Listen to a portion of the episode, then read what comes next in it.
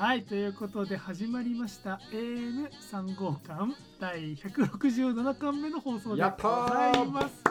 久しぶりだマージで久しぶりだね。もう久しぶりっていうかもう今年さ、うん今年も本当に平均取ったら月2ぐらいだったんじゃないの？それは少なすぎひんか？え、でもそれくらいじゃない？あそんなもんだっけ？ちゃんと数数えてないけどだってもう下半期のグダグダ具合がやばすぎてさ、まあ週うん。あ月2は言い過ぎでも月3ぐらいだよね。トントンにしたら。まあな毎週撮ってた月なんて後半ほぼないっしょ、ないね。うん。ああもうスカスカの、まあ今週はね何ああの今週っていうか今月か。頭の方で大河原夫妻と僕飯食べてるからさ。なんだろう。大河原養分というかさ大河原分をそこでもうもらっちゃってるから 今月いっかみたいな 俺は新しいビタミンの一種みたいな。のやめてくれる？取りすぎると気持ち悪くなっちゃうかなと思って。体に良くないよっていうのが最近科学的に証明されてやめろやめろ。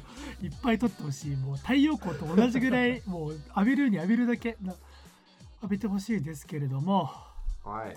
全然温まってないね今日。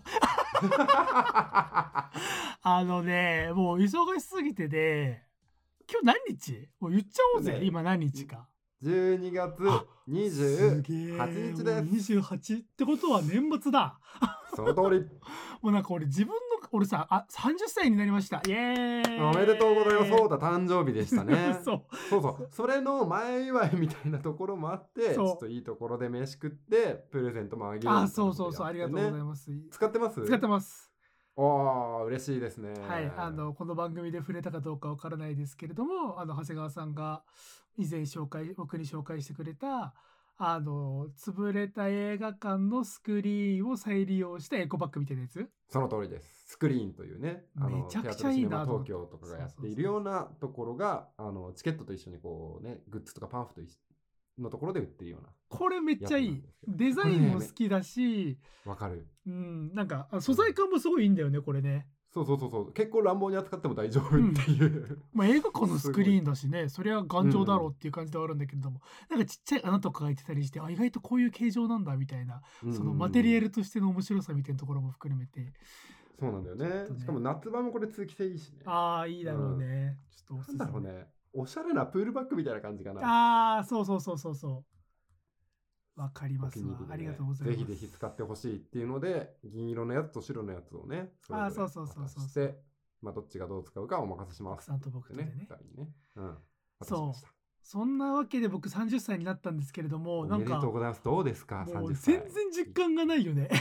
ようこそ。みそじの世界へらなんか今日先月とかの方が俺もうすぐ30歳になるんだみたいな感じがあったのがなんかもう12月忙しすぎてなんかいつの間にかあなってたわ。あ30歳なんだみたいな感じで。だってさこの番組ってさ、まあ、初期の頃にさ初期の頃って言っていいよね。あの長谷川さんが30歳になった回とかやってたわけですよ。そうだよそうだよ。その時すごろくとかやってた 伝説のね。あ第7回8回とかあれ10何回とかか。なんかでも本当にそれぐらいの回でよあもうそんぐらいそんぐらい、うん、あれからねもう本当に3年ですか。3年以上経って。すげえ。すごろくやろっか、俺人生すごろく、うん。いやた長谷川さんほど面白話はならないと思うよ。あの伝説の回ほどには。怖いな。出てないだけありがたいね今ね。あそうね。今世の中にももう出てない。そうだねあれはもうアーカイブされちゃってるからまあいつかもしか北したら、極で眠ってんじゃなかったっけ？あ、そうそうそう。そう、北極に GitHub のね、あの、アーカイブプロジェクトに登録してたおかげで、北極の氷の奥地に進んでますから、長谷川先生のチブというか、ちょっとマルゲエピソードは。いやー、まあそんな感じで年末2023年、まあおそらくというか最後の回ですよ。はい。あ、やべ、乾杯してなかった。あえーこの番もう久々すぎて全部忘れてるわ、ね。はいこの番組は男性パーソナリティ2人がお酒を飲みながらダラダラベタベタとその週というかもうその月ですね、てかもう今日に関しては今年を振り返るみたいな回になると思い忘ます。年会ですこれ。忘年会。回です。やった。ということでじゃあ今年最後の一巻開けていきましょう。オープン、うん。開けます。私は相変わらず自分の結婚式の時に余興で買っておいたクラフトビールの余りです。私はそうではなく、あの、洞口くんというね、共通の友人がお、あの、くれたサイダーを飲んでますよ。いいやつじゃないですか。じゃあまあうん。皆さんもねいろいろあったと思いますよ。まあ聞いてる人がこれあれか。あつ俺の頑張り次第の話だけれども年内にあげるのか年始にあげるのかであ挨拶変わってくるな。うーんでも俺編集頑張るって意味で、えー今年もお疲れ様でした乾杯乾杯あーあー、うまい。バチボコうめえな最高。はい、まあ、お酒の紹介はサクッといきたいと思います。私はえーリオブリューイングですね。東京にありますと、リオブリューイングが出しているアフターグローという結構新作のやつになるのかな、おそらく、を飲んでいます。なるほど。あのー麦芽というか麦の香りが強めです。あ、これコリアンダー入ってるんだ。なるほどね。ちょっとスパイシーな香りが強めです。ほいほいほいなんかでもなんでしょうまあこの番組でよく言うやつですけれどもビール飲んでるなーって感じがしてすげえいいですね。いいですね。バカっぽいですね。ありがとうございます。うこつく、まあ、バカっぽいですけれど自分で言っててバカっぽいなと思いましたけれども、はい。はい、じゃあ一方のあなたは何をよよっぽどお利口なあなたは何を飲んでるんですか？ああ、私はですね、はい。グリーンネイバーズハードサイダーというね、はえー、とところから出ております、ドライというね、シードルを飲んでおります。これさあのサイトめちゃくちゃおしゃれだね。で、おしゃれすぎてさ、情報入ってこんそうそうそうそうそう。あの普段さあの海外のよくわからないサイトのさうん。クラフトビールの情報読んでたりするからさお日本のまあ日本のさクラフトビールのところでもさまあ綺麗なところは丁寧に作られてるサイトも多いけどなんかここは群を抜いてなんか丁寧な作りのウェブサイトだね。ね、おしゃれな人からもらったから、おしゃれなもんが出てきたっていう、そういうね、我々ことなんですよ、そらくねそうですね。はいいで彼の今住んでるところが岩手県というところもあってそこのお膝元のサイダリですよということを言っておりましてまあリンゴ有名でですもんね。すねはいいいな。でコンセプトとしては豊かな自然と暮らしやすい街を大切にするオープンマインドな人々に日曜の穏やかな空気感を詰め込んだハードサイダーを届けますということを言っておりますとほね未来につながるサイダーコミュニティ目指していきますよ。おお素晴らしい。言います素敵ですね素晴らしいですね。ねまあそんな中の一番の定番商品ドライというもので、うん。えーフルーティークリーンドライ3秒揃った躍動感のある飲み口っていう感じでね。なんかシードルってものによってはさすげえ甘ったるいやつとかあるじゃん。ある。そういうんじゃなくてもうなんだろうな白ワインとかに近いようなキレの良さ。いいね。うん。すごくすっきりと飲めてめちゃくちゃ美味しいです。ありがとうございますというね気持ちになっておりますが。なるほど。俺飲んでないけれどもなんかちょっとイメージつくわこのウェブサイトの感じからして。うん。だからお酒っていう感じよりもなんかささっぱり飲める感じだよねおそらくね。そうですね。バカっぽく言うとおしゃれな味がします。あ バカーバカー今年最後のバカありがとうございます。はいつうことで、えー早速今週は、まあ、振り返り会みたいのになるんですかね。何やらなんか後半企画があるみたいですけれども、はいまあじゃあ早速本編の方入っていきましょ行きましょう。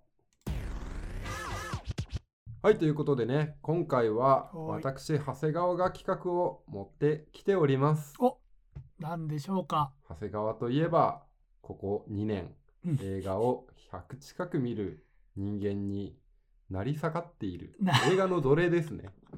うん まあ本当に毎週末というかまあ好きあらば映画館行く男にここ2年はなっていましたよね。ほんとそうだね。俺土日どっちか必ず行ってた記憶があって、本当に12月忙しくて、あのー俺仕事納め今日なだったんだよね。てか、まあ、昨日終えて今日があ初の休みみたいな感じなんだけれど、うんそこまで1ヶ月間絶対に仕事終わんないと思ってたから、うん全然行けなくて、なんだったら土日もちょっと作業してるみたいなのあったりとかしてたのよ。はいはいはい。それがストレスでストレスでたまんなくてさ でも今日もまあ休みの初日だから映画館行こうと思ったんだけれどもう疲れすぎて逆の電車乗ってそのままラーメン食って喫茶店でなんかぼんやりしてたら 気づいたら夜みたいなね、ぐだぐだやないかい。そう。まあ明日はね確実に行ってやろうと思うんですけどそんな長谷川が持ってきた企画はですねはい。えーこれを見ずして年は越せない。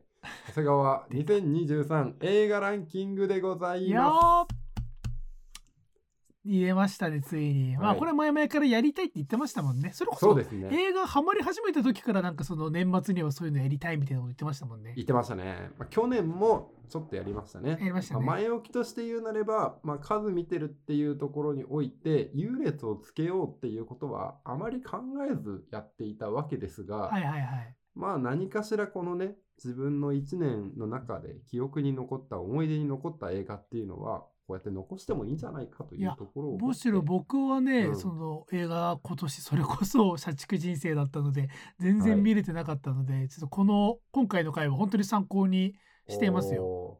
十分の何大河原が見てるかも注目ですよ。これはこれで。いや本当見れてないそうですね。まあ自分の何見れてるかちょっと最後答え合わせしたいですけれども、はいはいはいはい。早速行きましょうよ。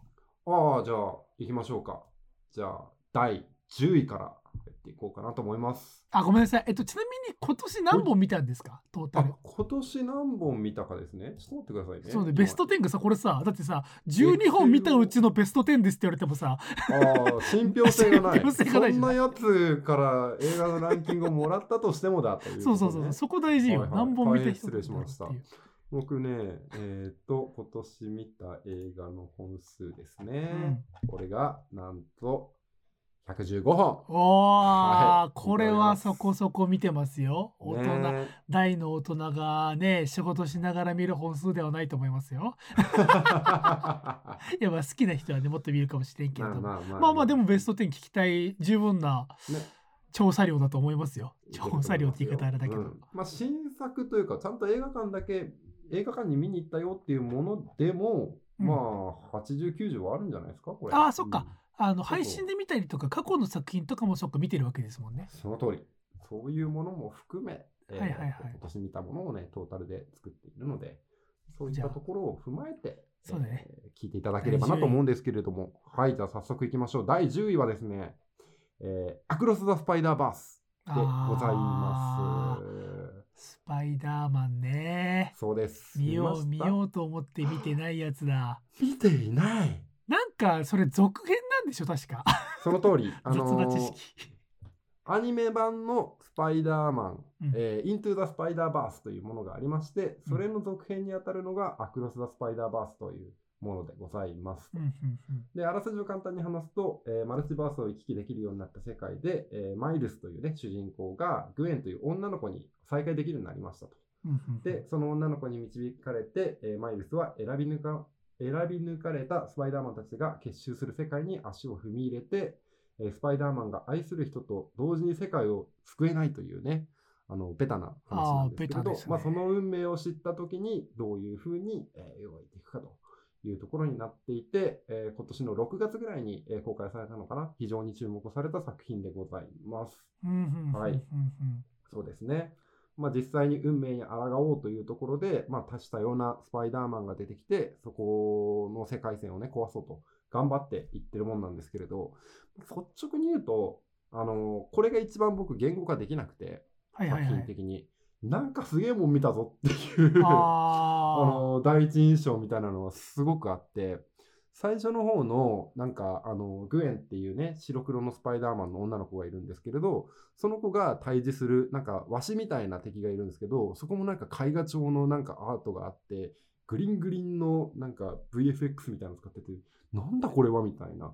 そこで度肝を抜かれるみたいな。なんか僕もねあの一応 CG 界隈というか、そっち系のお仕事をしている関係でまあはい。なんか周りもこの映画は映像すごい映像がとにかくすごかったみたいなので当時噂になっていたのでじゃあなんで、でお前見てないんだって話なんですけれども、本当だよ。俺以上に見とけっていう。そうそうそうそう。うん。見たいな見たいなと思いつつ見れてないんですけれども。はい。まあでもあのまあそういうあの長谷川さん以外のなんだ影響もあって、う確かに見たい一作だなっていう感じですね。うんうんうんうん。それはやっぱりあれなんですか、あのまあはい。もちろん一作目は見とい続編っていうか連作ってことで一作目は見た方がいいなっていうのはもちろんあるんですけれども、うんうんうん。あれ？なんかマーベルのやつとかは見とかなくても大丈夫？見なくて大丈夫です。あーよかったよかったよかったこれを見るためにはもうあのスパイダーバースの一番最初、イントゥザスパイダーバースだけ見とけばあの大丈夫でございます。あとはね、スパイダーマンの基本知識ぐらいはあればいいんじゃない？あーはいはいはい、うん。まあなんか、あの、大いなる責任には、ん？大いなる力には大いなる責任が伴うみたいなね。うんおじさん死んじゃったりとか、愛する人が亡くなったりとか、それでも街を救わなきゃいけないみたいなね、はいはいはい。ものとか、まあ、雲に噛まれて能力がどうこうみたいな全部してくれるから大丈夫。です。はいはいはい。大丈夫でございます。なので、ぜひぜひ、もうこのシリーズだけ追っていきましょうね、という感じでございます。第2作で完結でもなさそうな感じってこと？その通りです。そこがね、ちょっと消化不良感みたいなところはあったので、この順位に置かせていただいたというところはございます。いい紹介ですね、見たいわ嬉しいですね。でもこれがね、あの2、3年後にまた、あの3部作として出てきた時に、あのめちゃくちゃ楽しみなんで、うん僕はそれまではまあ生きていられるなぐらいのうん感じではございますね。はいはいははいい。というわけで、第10位はアクロス・ザ・スパイダーバースでございました。はい。はい。続いて第9位。第9位はですね、これも岡原さんにちょっと話した記憶があるんですけど、ミーガンです。あー言ってたねあれ怖いやつ？ああ、そうですね。ざっくり言うと怖いやつでございます。もうどうこの長谷川さんが一生懸命おすすめしても俺の言語力では、あなんか怖いやつだよねみたいなまあまあ、合ってるからね、それはね、あれなんですけれど、簡単にあらすじをお話しします。はいはい主人公のジェマという、えーあの女性がいるんですけれど、その人は研究者ですと。うんで、おもちゃ会社で働いていて、子供にとって最高の友達で、親にとっては最大の協力者になるようにプログラムをした人間みたいな AI の人形、ミーガンを開発していると。うんうんで、ある時、交通事故で両親を亡くした、えー、メイのケイティということ一人ことになったんですけれど、ゼマは僕らみたいに社畜なんで、もうなんか子供の世話とかしてらんないんですようん。少なからず、あの、かわいそうだなとか、ちょっとこう、あの、庇護感みたいなあるんだけれど、それ以上に物理的にな、なんだろう、それを許さないような状態になっていて、はいはい。そのミーガンっていう実験している AI を使って、あの、一緒にこう、そのケイケイティをあの世話していこうっていうことをやって、はいはいはいでミミーガンに対してあらゆる出来事からケイティ守るようにしてねっていうのを指示をしたんですよ。はいはいはいで、その決断からだんだんだんだんホラーっぽくなっていくっていう SF の映画でございます。あらゆることから守ってあげるなるほどねそうですよ。だからそれがだんだんこう勉強していくにあたって、ミーガンが過度になっていくわけですね。はいはいはいはいはい、うんで、あの、ケイディが例えば、ちょっとこう、好き嫌いがあって、これ食べたくないって言ったら、親とかだったら、食べなさいよ、みたいな。これ健康にいいんだから、とかって言うんだけれど、もうミーガンはケイディ第一なんで、あなんか、嫌なもん食べさそうとしてるから、親の方敵みたいな風に認識をしていくみたいな。はいはいざっくりあ言うとそういうことですね。ーなんかそういうそれってさあの映像とかもしかしたらストーリーは怖いけどさ、まあ言っちゃえばコメディじゃん話としてはまあまあまあ、のそうなんですよ。あそういうのすい。ごい好きわ、かるわかるだからね、これはね、結構ね、頭を使わずに見れるというかね、あのそういうところがあるんですけれど、僕が注目してほしいのは何よりそのミーガンっていうアイコン性がめちゃくちゃ高いっていうことですね。一番有名なシーンが今 URL を大原さんには送ったんですけれど、ミーガンがダンスしてるシーンがあるんですよ。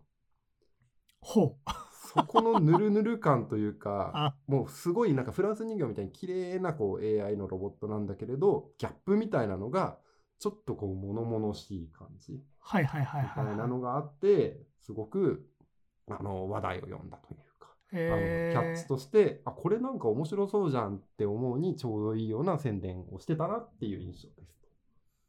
はい。なるほど。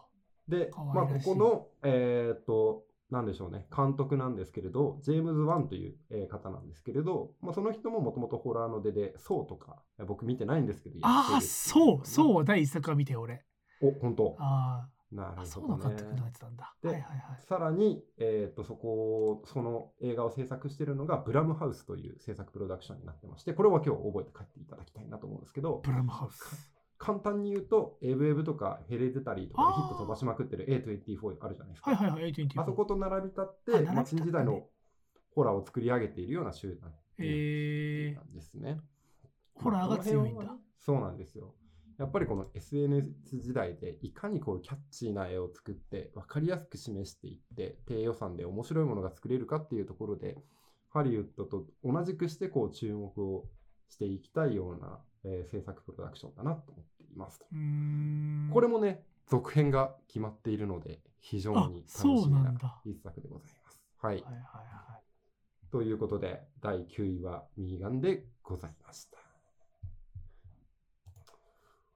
これ、あれですね。僕が疲れますね。すごくそうね俺はへーって聞けてるから全然2個やっていて。まだあと8本ありますからね、まあ、ペースはい配分は考えてくださいね、まあ無理なさらないように。はい。じゃあ続いて第8位ですけれども、えーとザ・ホエールという映画でございまあーこれも言ってましたね。す。なんかあのこれ俺見たときなんか話したっけ？いやえあらすじをちらっと言ったぐらいですね。あのあれだよね。あの言い方あれだけど、太ったおじさんがでっかいポスターのドーンとなってるやつ。その通りでございます。ですよね。えーとブレンダン・フレイザーという、えー男男性俳優の方が、はいはい。えー主演なんですけれども、その人もともと、まあそんなにふくよかな感じじゃないんだけれど、136キロのファットスーツを着て、えーと演技をしたっていうので話題になっているとそうそうそうそう。で、それで本当にあの人が通るような扉も通れないような、もう本当に太ってどうしようもない人みたいなのを演じていて、うんうんまあ情けないあの男性が嫌われている娘となんとか縁を結び直そうとするお話みたいなのがざっくりしたところかなと思っていますと。うんうんうんはい。で、監督はですね、ブラックスワンとかレスラーなどで知られる、えーダーレン・アロノフスキー監督でございます。はいはいはいはい。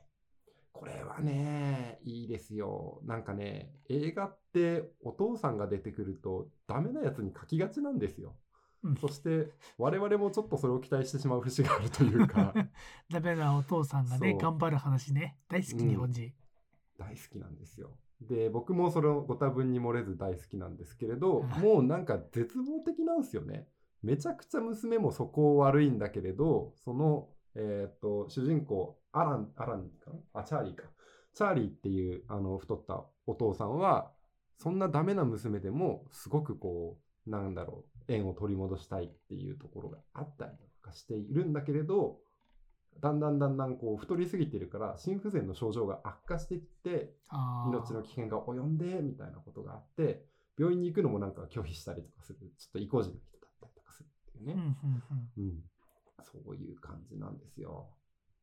いやーこれは見ていただきたいですね。僕ラストでこれは号泣しましたね。うんおおうん。映画館で号泣しちゃった、あんまり俺映画見て泣くっていう経験100本見てしないんだけれど。ああなるほどね。これなんかねわ展開がわかるしもうベッタベタなんだけれど、うんあのどうしてもこれはこらえられないみたいなところがあったりだとかしていて非常にキュッと心がなったね映画でございました。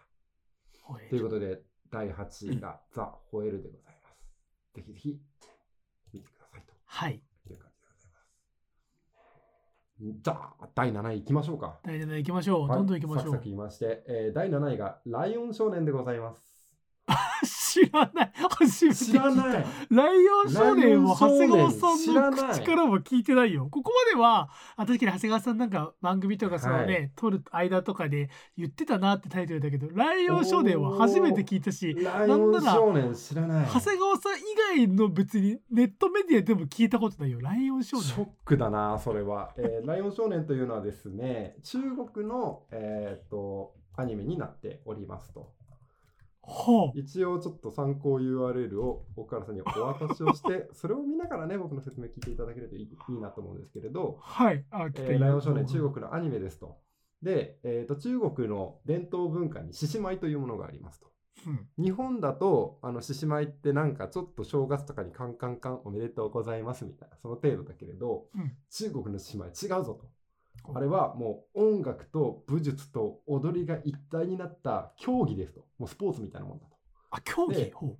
もう獅子に身を包んで足場の悪い中でお互いをこう蹴落とそうとしながらあの高いポールの上にくくられた青菜を奪い合うみたいなあ戦運動会競技っうんだぽくなってんの。そうそうそう。へえ騎馬戦じゃん。ものがあって、そう、騎馬戦とかさ、俺のいた男子校だと棒倒しとかそういうなんかとんでも競技みたいなのを題材にしているよっていうものになっていますと。はいはいはいはいはいで、あらすじとしては、まあ、出稼ぎの両親みたいなのが、えー主人公のチュンにはあるん、出稼ぎの両親の帰りを待ってる貧しい少年チュンがいるんですけれど、まあ、ある日、えー綺麗な姉妹のバトルで屈強な男を倒した、えーと少女、まあ、同じ名前のね、チュンっていう女の子がいるんですけれど、その人から獅子舞の頭を譲り受けるんですよ。で、これを見て、えー、とチュンはお友達のお調子者の真央君と、えー食いしん坊のワンコーっていうのを誘って、えー姉妹バトルの競技大会に出るっていうのを決めるんですよ。はいはいはい。で、えー偶然その町で、えー、と一番その獅子舞の全国大会みたいなのに出たことがある人が飲んだくれで魚屋さんやってると。この人を無理やり引っ張り出して弟子入りして、まあ、3人が猛特訓をして、えー大会をしていくと。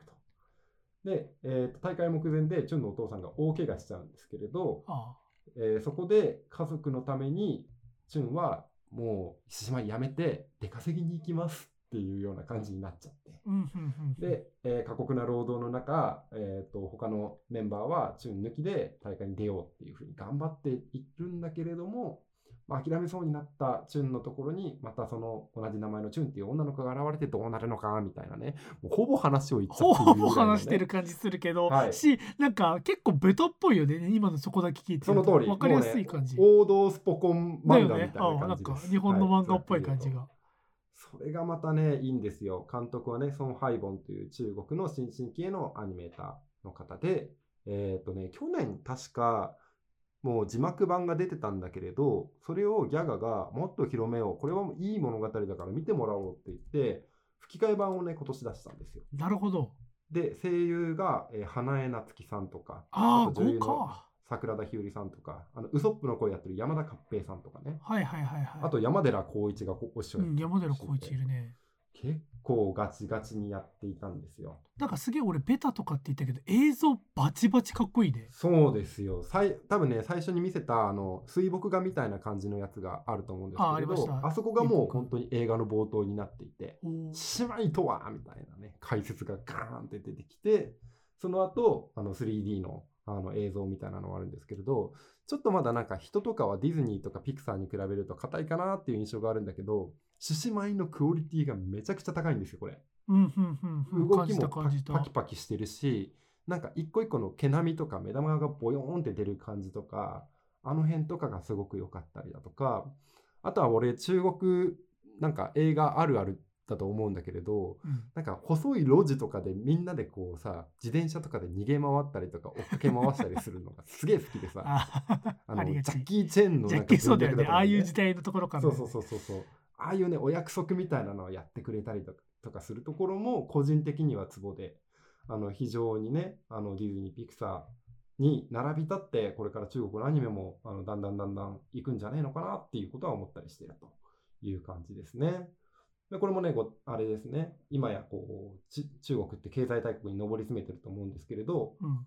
そこよりもちょっと前多分2000年前半代ぐらいの話なんですよ。はいはいはい。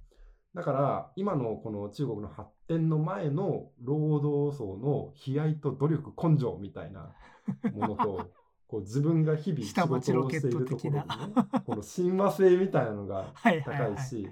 し頭使わなくていいからめちゃくちゃ楽なんですよこれ見てるの。うんあそうでも一方でそのキャラクターがねあの貧乏ブサイクデブみたいなさいわゆるこのなんか分かりやすい記号すぎるから飲み込みはいいんだけれどそれっていいんだっけみたいなことはちょっと引っかかったりとかするみたいな。ああ、時代。なるほどね。はいそうだね。一応なんか物語の中で、まあ、モテない、あのー友達の真央っていうのがいるんですけれど、そいつが、まあ、モテないモテないみたいな描写をやってたけれど、獅子舞やってからちょっとモテ出すみたいなことがあったりとかしてて、うんあ結局養子問題じゃないじゃんみたいなフォローは全然できるんですけどね。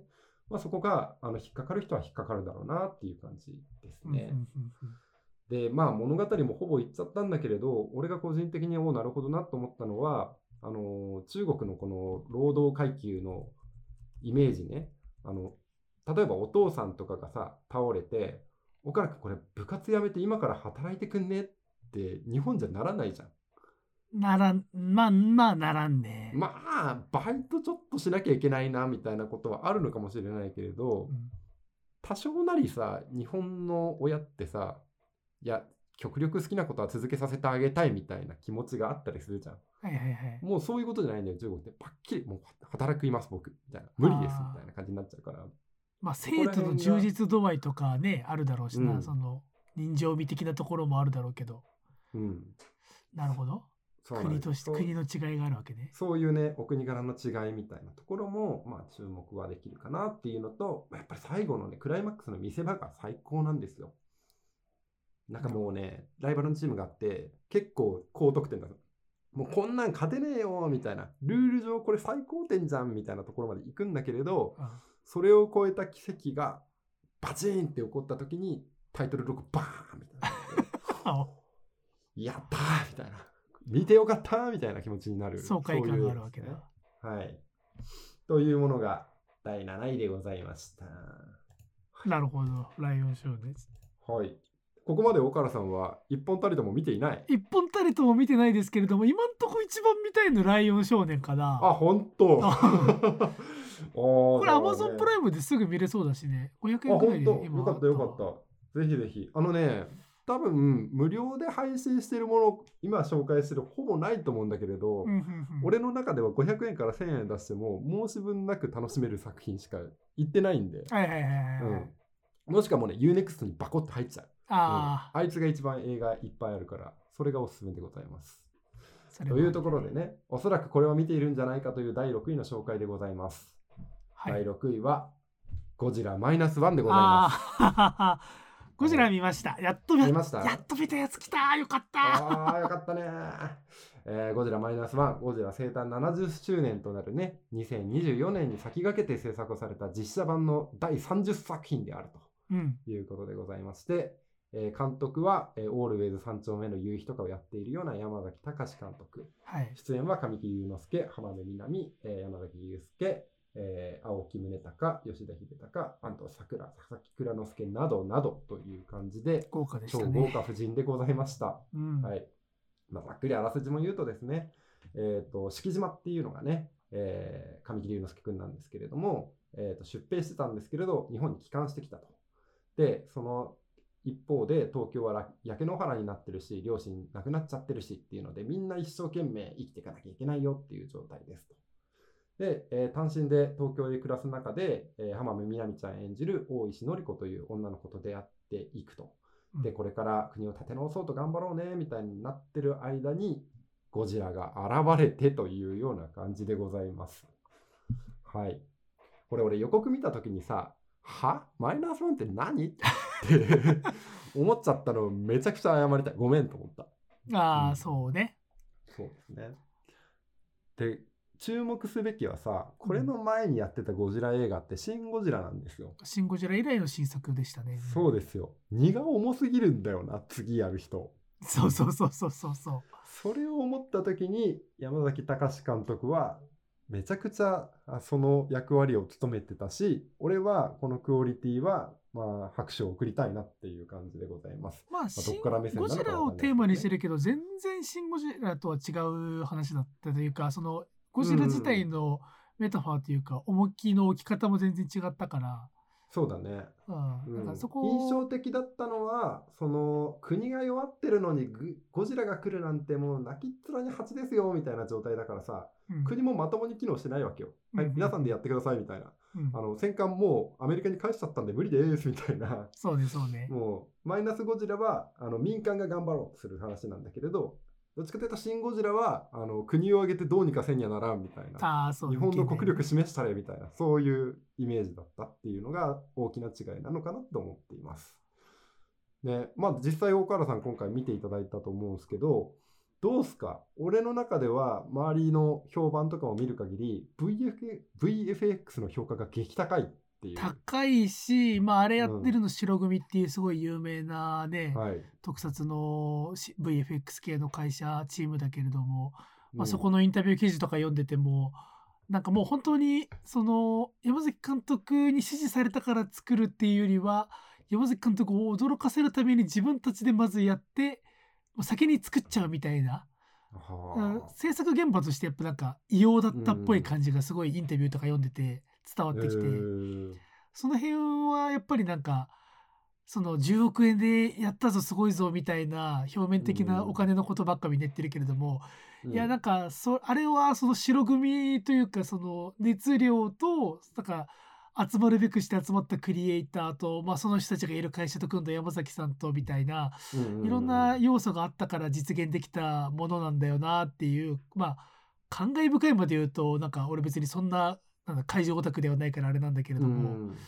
でもなんかすごいじなんか日本すごいすごいす日本すごいんだぞってなんか我が物顔で言えるような映画で終わった。からそれこそ海外でねめちゃめちゃヒットしてるっていうニュースもすごいありましたからその辺含めて誇れるものだったなって僕は思います。ストーリーは正直まあ日本のドラマっぽいあの日 日曜劇場っぽいなって感じではあったんだけど、とってもででもなんか別にそうそうそう。悪くはなかったんだけれども、うん。まあなんか。大衆受けはうまくいってたと思うよ俺も。そうそうそうそうそうそう、うん。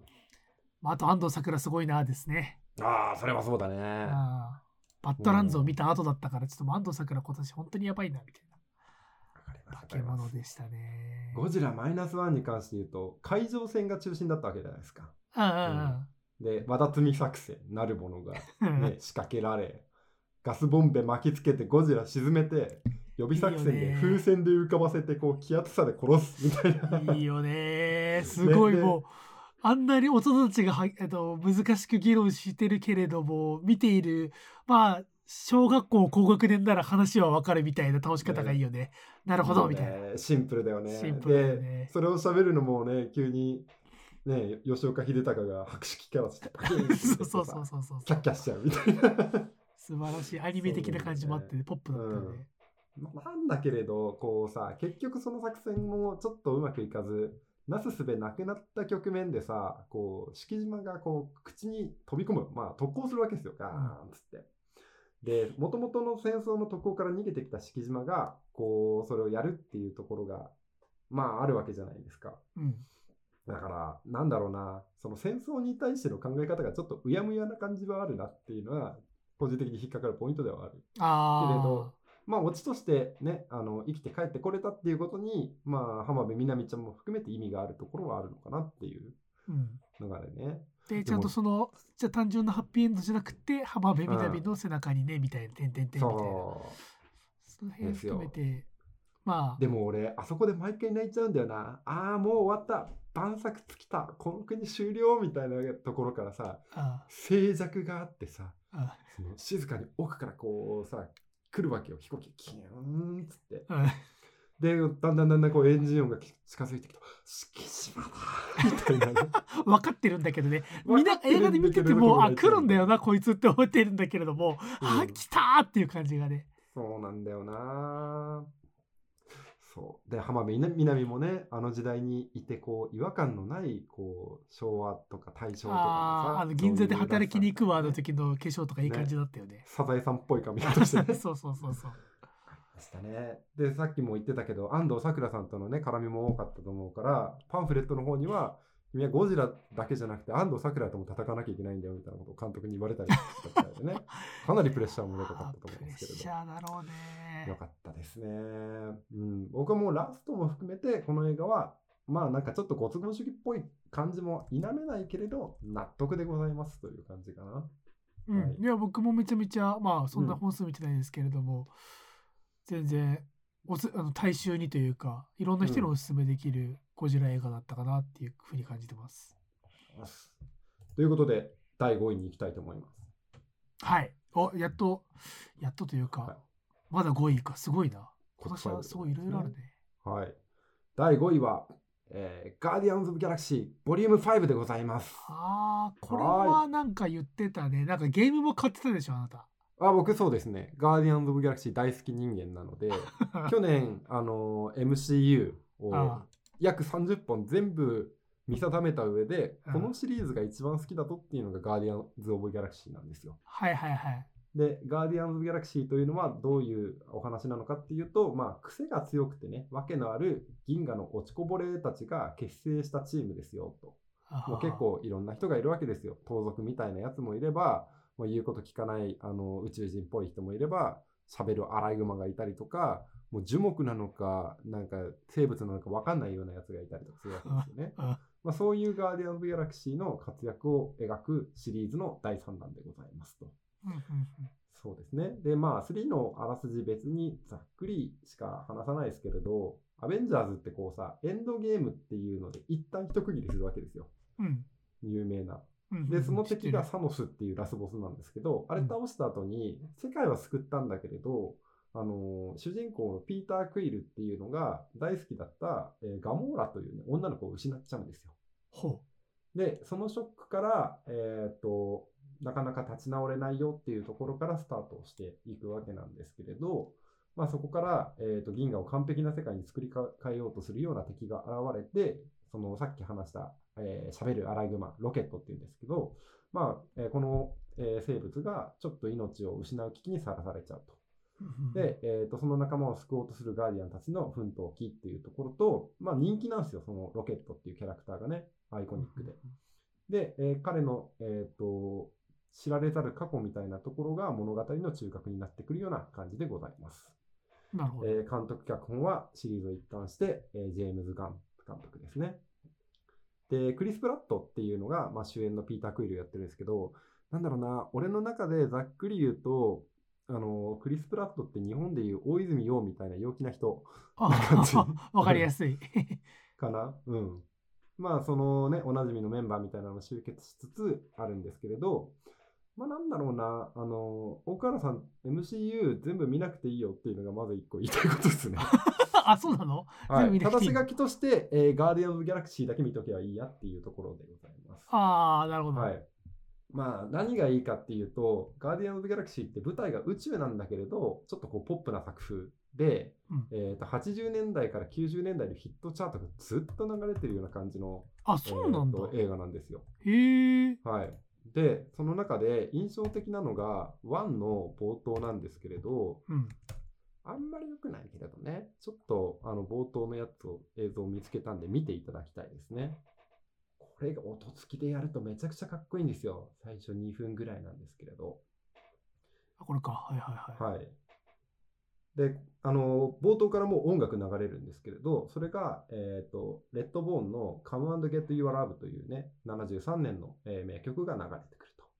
まあ、あの、サビのところを和訳するとすっごいダサいんですけど、ここに来て愛を手に入れなよっていうね、あの、クソダサメッセージなんだけれど、そこに合わせてなんか敵を倒しながら、あの、歌って踊るポップな感じっていうのが、もう、このあの2、3分が好きであれば、ガーディアンズ・ギャラクシー見てくださいなっていうような感じなんですよ。これが超かっこいいですよ。ちょっと今、見入っちゃった。なるほどね。はいはいはいはい。そこだけ、えーっと、抑えてくれれば、もうよく、良いですよと。でね、3はね、どちらかというと、スタートがすごいしんみりするんですよ。おあの、レディー・オーヘッドのさ、クリープって曲から入って、懐かしいね。もう恵まれない境遇みたいなのとか自己肯定の低さとかあ深くまでに踏みつけられている人たちが集ってるよみたいなあそういう感じみたいなのが出ていてまあさっき話したようにガモラっていう重要なキャラまでいなくなっちゃって後ろ向きみたいな状態あでそこからさらに、まあ、あのロケットが捕まってオリココープっていう製薬会社にこう宇宙のところに乗り込むんだけれどそこの中でも、まあ、軽快なジョークが飛び交ったりとかカラフルな宇宙服着てたりみたいなところがあるんだけれど、まあ、そこで流れるのが、えー、とスペースホークっていうバンドの、えー、インザミンタイムってやつなんだけどこれ予告でも流れてる3の象徴的な曲なんですけどまあ和訳するとね時間内にやっちまおうぜ最後ぐらいやっちまおうぜみたいなことをずっと言ってるみたいな そんな感じですね。うん。で、まあ、ここから、あの、物語に核心には触れずラストとかエンドロールに行くと、もうなんか、あの、ブルース・スプリーンの、えーバッドランズっていうね、曲が最後に流れるんですけれども。まあ、荒れた土地でも生きていかなきゃとか、壊れた心を立て直して代償を支払って理解できるまでやってみてと。で、この荒れた土地が良くなるまでみたいな感じで歌われていて、なんだろうな、このガーディアンズの3部作を見てよかったな、みたいな。生きててしんどいこともあるけれど頑張ろうぜっていうような前向きになれるような読後感っていうのが個人的にはすごく良かったので、えー第5位とさせていただきました。そんな、なんかめ、ベタ褒めベタ褒めで第5位なんですね。そうですね。まあなんかこうさ、結局積み重ねじゃん、これって。ああ、まあまあ。MCU の系譜もあるし、あのガーディアンズの3部作もあって、それの集大成ってなってくるからさ、なんか重みがね。一概にこの一本の評価っていうところに、俺の中には結びつきづらい。めちゃくちゃ好きだよ、これ。もっとてかもうね、この10本、順位をつけるのはおこがましいし、みんな同率1位ぐらいなんだけれど、あえてつけてるっていうあ前提でね、はいはいはい。あの言うと、もうこのぐらいかなっていう感じでございます。なるほど。はい。ガーディアンズ・オブ・ギャラクシーと。ぜひ見ていただきたい。はい。続いて第4位。はいこれもシリーズものですね。はい。えージョン・ウィック・コンセクエンスでございます。あーなんかなんで笑ったんすか？いやいやいや。ちゃんと4位ですよ、これは。いや意外というかなんか見る見るってなんか見る前にはいろいろ言ってたけど見た後なんか良かったわとかあんま言ってるイメージなかったから。めっちゃ良かったよ、これ。あーもねそううですか。アクション映画を更新し続けてます、ジョン・ウィックは。そうですか。俺はい。1以降見あ2まで見たか。そう2ですね。2 2で止まってるからな、まあ、ざっくりあらすじを言いますと、はい。えー裏社会の掟を破りまして うん、粛清の包囲網から生生還した伝説の殺し屋ジョン・ウィック、うんえー地下に身を潜めながら世界を牛耳る組織、首席連合なるものがあるんですけれど、うんこいつらから自由になるために、えージョン・ウィックがまた躍動しますよっていうようなお話でございますと。毎回そうはい。で、えーと、組織の拡大を狙うグラモン伯爵っていうね、いけつかないやつがいるんですけれど、うんえーこの人たちがもともとジョンをかくまっていたニューヨークのコンチネンタルホテルを爆破するわけですよ。はいうん、で、そこからジョンの旧友だったケインってやつをうまく引き込んで、あの、決闘させるみたいな感じでございます。で、物語の中では日本が出てくるんですよね。コンチネンタル大阪っていうのが出てきて、そこに次ジョン・ウィックかくまってもらおうとするんですけれど、そこの島津っていうのを真田広之さんがやっていたりとかうんうんうん一緒に動いてるのを、あの歌手のリリナ・サワヤマさんがやってたりっていうわけなんですよ。あリナ沢山出てんだすごいな出てるんですよ。そうなんですよ。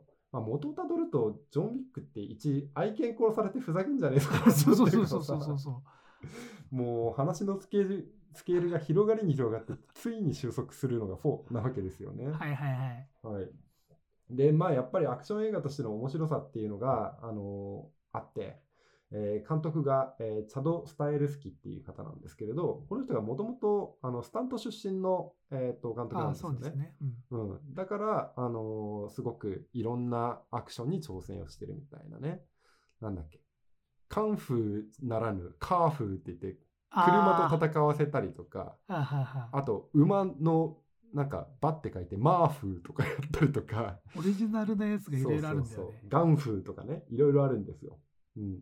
で、アクション映画って基本的にその2種類あると思っていて、1個が移動とか追跡みたいなサスペンス系でハラハラする系のやつと、もう1個があのマーシャルアーツみたいなこう常人離れしたアクションがすげえいいぞと思うような、ちょっとこうミュージカルに近いような感じのやつ。うんうんあれのね、バランスがちょうど織り交ざっているっていうのが、このジョン・ウィックなんですよ。めちゃくちゃ面白かった。ねで、最後の決闘もちょっと西部劇っぽいんだけど、個人的にツボなのはその手前、あの階段を上がらないとそこに行けないんだけど、そこにいっぱい敵が潜んでて、なかなか卑怯なことをされたりだとかするんですけれど、うんもうキアヌ・リーブスがガラガラガラガラガラガラガラってもうなんだろうな200段ぐらいある階段から蹴落とされてゴロゴロゴロって転がっていくんだけれどそうはならねえだろうってぐらい振り出しに戻されるシーンがあるんですよ。で間に踊り場23個挟んでて絶対勢い止まるだろうと思うところでもう ずーっと転がってんの。めっちゃ面白くてそれが。そんなシーンもありつつ、まあ、裏をかく展開がいっぱいあってね、なんか、A、B どっちにするっていう選択肢があったら、必ず C 選んで、マジかよみたいなことが2、3回続きます。確かにジョビクソンのイメージあるなそのアクション、まあ、その展開とアクションの鶴瓶打ちっていうのがめちゃくちゃ個人的には面白かったと。で、監督のなんかインタビューみたいなのも読んだんですけれど、ジョン・ウィックはまあ、色彩の映画であるっていうことを言っていて、うん。まあ、1作目のジョン・ウィックを撮った頃に比べて、今、その4作目のコンセクエンスに関して言うと、カラグレの技術が上がってるから、えーネオンカラーみたいな、こう、紫とかピンクみたいな色味が出せるようになったよっていうので、それこそ、真田広之とかが出ているようなコンチネンタル大阪のところでは、その、いわゆるちょっと近未来チックな、うんあの、環境の中で戦ってる様子みたいなのがあったり、はいはい日本の文化大切にしてくれて、こういうアート入れてみようみたいなことをまあ積極的にやってるような方。広角機動隊とかアキラみたいなやつをね実写世界観としてはそうだね。そっち近い、そっち近い。うん。あとはまあ、その、アクションっていうところが、まあ、メインになってくるから、セリフが少ないっていう感じのところも言っていて、うんうんまあ、アメリカの映画のほとんどってこう、セリフが多いと感じてると。うん。うん、それがすごい苦手だから、言わんでも分かることは見てればいいじゃんみたいな感じで、最低限のセリフにしてくれてるっていうので、もう見ていて、まあ、分かりやすい。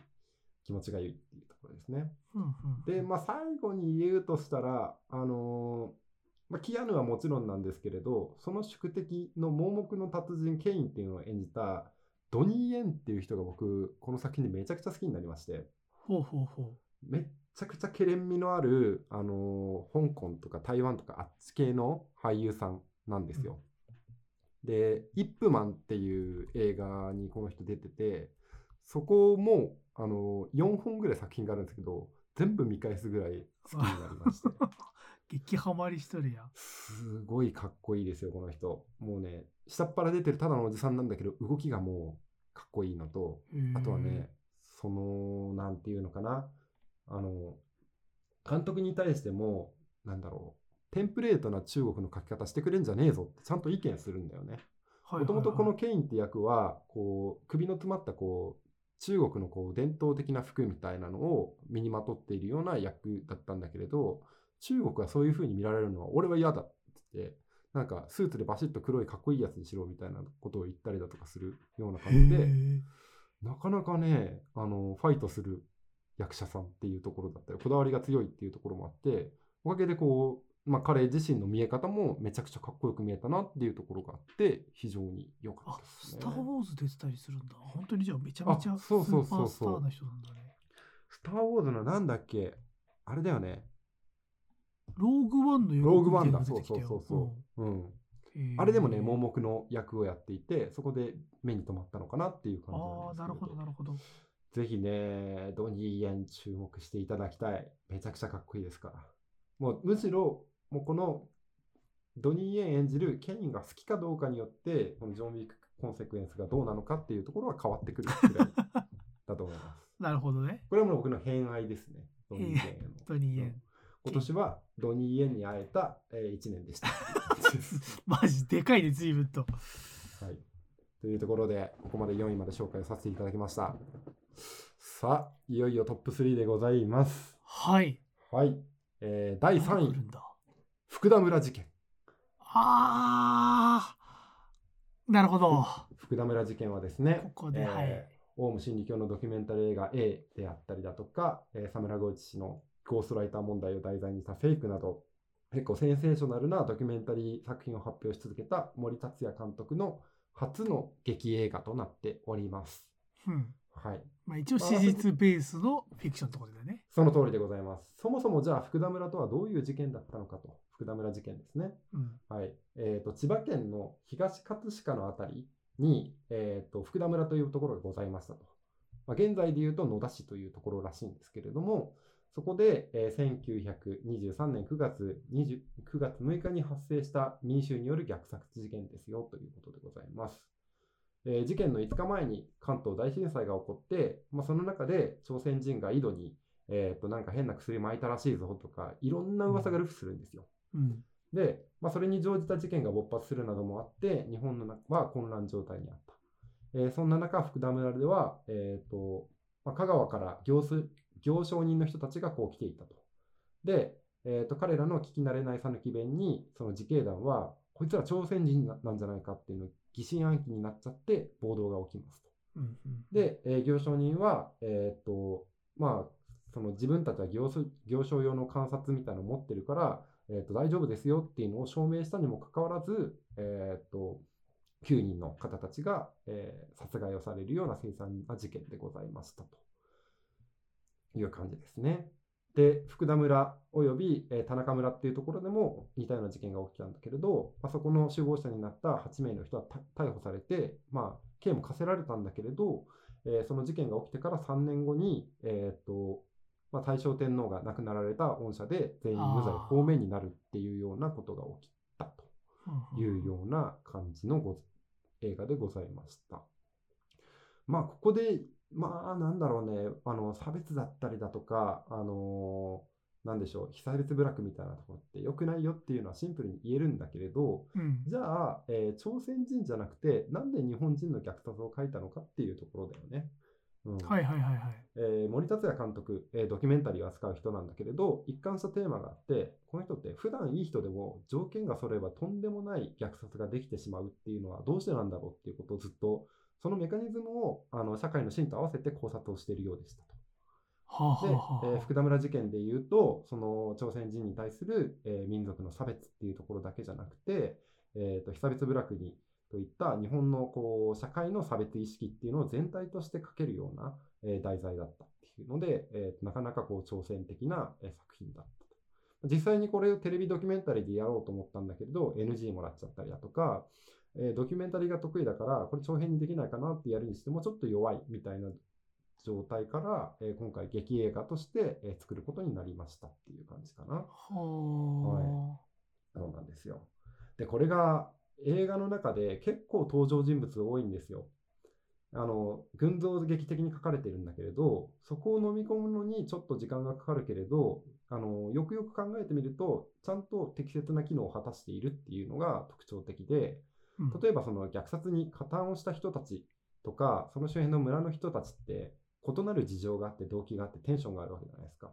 はい。例えば、えっ、と、まあ、その加担をした人の中でも、もう絶対にあの村を守るために殺さなきゃいけないと思ってる人もいれば、えーと躊躇して、お前やらないのか、やらないのかって言った時に、おやるよーみたいな感じで乗っかっちゃってる人もいたりだとか、あるいは若い男の子とかだと、共同体に対して、俺はあのちゃんとやってるぜっていう勇ましさをこう強調しなきゃいけないみたいな人たちもいたりするというような感じですと。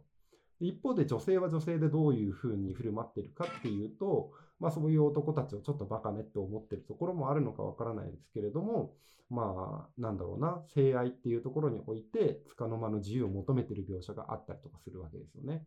まあ、ここについてはあの賛否が分かれているんだけれど、えー森達也監督っていう脚本の新井春彦さんっていう人の味付けなんじゃないかっていうことが言われていると。うんで、インテリ層もね、またインテリ層で不甲斐ないわけですよ。いざという時に、まあ、口だけで実際に止める抑止力もなければ、観客に対しても、お前は見てるだけでいいんかみたいなことを問うてくるような感じですね。はいはい。で実際にあの現実にも今いそうなような人たちが非常に多いんで、まあ、こういう社会の情勢になった時にお前はどう振る舞うんかっていうことをまあ問うているというような、えー作品になっているっていう感じですね。で殺される行商人の一団の、まあ、親玉みたいなのが瑛太なんですけれど、うんまあそこで、まあね、殺していい人間の命なんてあるんかみたいなことをね、あのでかい声で叫ぶんですけども、それが普遍的な問いとして、まあ、同調圧力だったりだとか、貢献力、差別意識みたいなところにおいて、空気が偏ったときに、まあ、恥ずべき、えーと殺人者にならないために、我々はこれを刻んでおかねばならぬのかなということで、あの非常にこれは示唆深い一本でございました。なるほはい。ごめんなさいね、三号館っぽくないですよね、これね。ど。いやいやいや、これは本当にでも見たいなと思って、なんかね、俺ね、うん北村事件とかね、その辺の関東大震災の時の、うん、そういう朝鮮人の話だったりとかっていうのを、なんか昔、じいちゃんちの書籍、本棚で、なんか何冊か読んだ記憶があって。なんかそっからそういう話、もう一回ちゃんと勉強したいなっていう気持ちがあったから、うんうんうん。ちょっとこその映画はねちょっとみあ長谷川さんのおすすめももちろんだしそれなくても見ようかなと思ってた一作、うんうんうん。まあ映画館で見るのかかなみたいな気持ちがあって、なるほど、ね。結局見に行かなかったんだけれども。確かにでもあの映画館でなくてもこれはまあなんだろうな。オールタイムベースに入ってもおかしくないから、うんそういう見てもいいと思うし、うんうんううん。ん。まあまさに今みたいな時代見るべきかなっていうふうにもうんうん。思うしね。おっしゃる通りですね。今年がちょうど、えー関東大震災から100年経っていたっていうところもあってそこに合わせて、えー出していると。まああとね、あの結構政府の方でもこういう事実はなかったよっていうような人たちとかがいて、本当にか？みたい。なところにはい対してのプロパガンダじゃないですけれど、あの声明としてこういうスタンスで、えー、と作ってるクリエイターっているってかっこいいなみたいなこととかも思ったりうんっていうことでございます。第3位、福田村事件でございました。はいはい。じゃあ、打って変わって第2位いきましょう。第2位がですね、バービーでございます。バービー第2位に来るんだバービーです。バービーは超いいですよ。はい。マジ？もう俺あの炎上してたところしか見てないからさ。ああ、バーベンハイマーですね。そうそうそうそう。オッペンハイマーはオッペンハイマーで来年楽しみなんそうですけどね。楽しみなんだけれど。も、うんその時になんか変な炎上の仕方してたなみたいな印象しかなくて俺はその差し置いてもバービーは2位ですね。おお、うんそうなんですね意外だわ1959年にマテル社から発売されたファッションドールバービーですね。まあ、うん世界的な認知度で言うともう99%みたいな超有名うんな、えーっとものを題材にした実写ファンタジーでございます。まあ、幸せな日常が続くあの完璧な世界バービーランドで暮らすバービーがいるんですけれどもうんあのそのバービーたちが人間世界に迷い込むような様子を描いております。えー監督はえーグレタ・ガービック出演はマーゴット・ロビー、ライアン・ゴスリングとなっております。はいはいはいはい。これなぜ2位なんですか？どこはいがおすすめなんですか、そうですね。まあ、ポップコーンムービーとして見る限り、俺は今年ナンバーワンなんじゃないかなと思ってます。あーこれはなるほどうんあとはね、やっぱ、マーゴット・ロビーの演技、バービーにはまりすぎているっていうところもあって、まあ、なおかつ、個人的な市場を挟むと、あのーマーゴット・ロビーと僕、同い年なんですよ。めちゃめちゃ個人的なやつだそんな人が主演を務めて、プロデューサーやって、この人がグレタ・ガーウェグも口説いて、こういう作品にしたいんだっていうコンセプトまで持ってくるっていうのがすごいのかなと思って。はまあ、まず初めに言っておくと、バービーって、まあ、ちょっとこうジェンダーみたいなの絡んでくるんですけれど、あ、はい、女対男みたいな話ではないんですよ。まあ、生きにくいと思った全ての人に刺さるような作品かなと思って、この順位に置いています。はははあはの構成を簡単に説明すると、バービーランドっていうめちゃくちゃピンクな世界があるんですよね。ピンクな世界ピンク、あ、エッチなって意味じゃないですよ。あ大丈夫ですよ、うんまあ、周りがね、ピンクでかたどられたお家とかが可愛いのがいっぱい並んでいて、みたいな、もう本当にドールが住んでいるような世界。で、その中では、バービーが全てというか、バービー優位、女性優位な世界なんですよ。ああで、ある時に、その現実世界に迷い込んだ時に、えーっと、ケンというね、あの、バービーの、なんでしょうね、ボーイフレンドがいるんですけれど、はいはいはい、まあ、その男の子も一緒に迷い込みますと。で、現実世界を見たときには、あの、まあ僕らが男性だからあまり感じないことなのかもしれないけれど、まだまだ男の人の方が優位だうんというようなことをケンが知るわけですよ。うんこれまでケンってどういうやつだったかっていうと、もう、なんでしょうね。まず認知されない添え物みたいな。シウマイ弁当であんずみたいなやつだよね。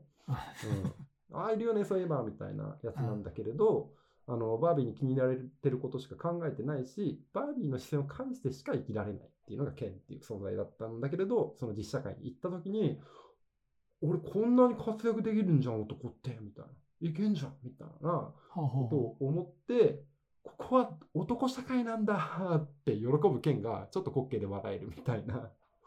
で、そこから、あの、女性優位で完璧だったバービーランドを支配してケンランドにしちゃうんですよ。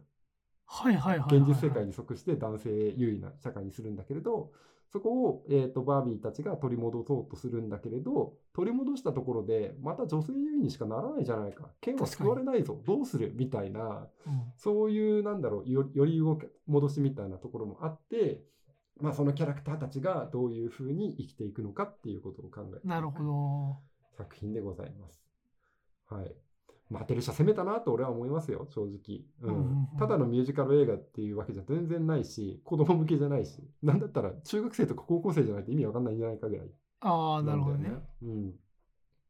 でもそうだよねバービーってまあもちろん海外だったら今でも子供たちに人気なんだろうけれども、発売のこととか考えるとまさにそういうことを考えるべき大人たちが見るべき映画というか本当のターゲットはそっちなのかもしれないみそたいなね、うなんですよ。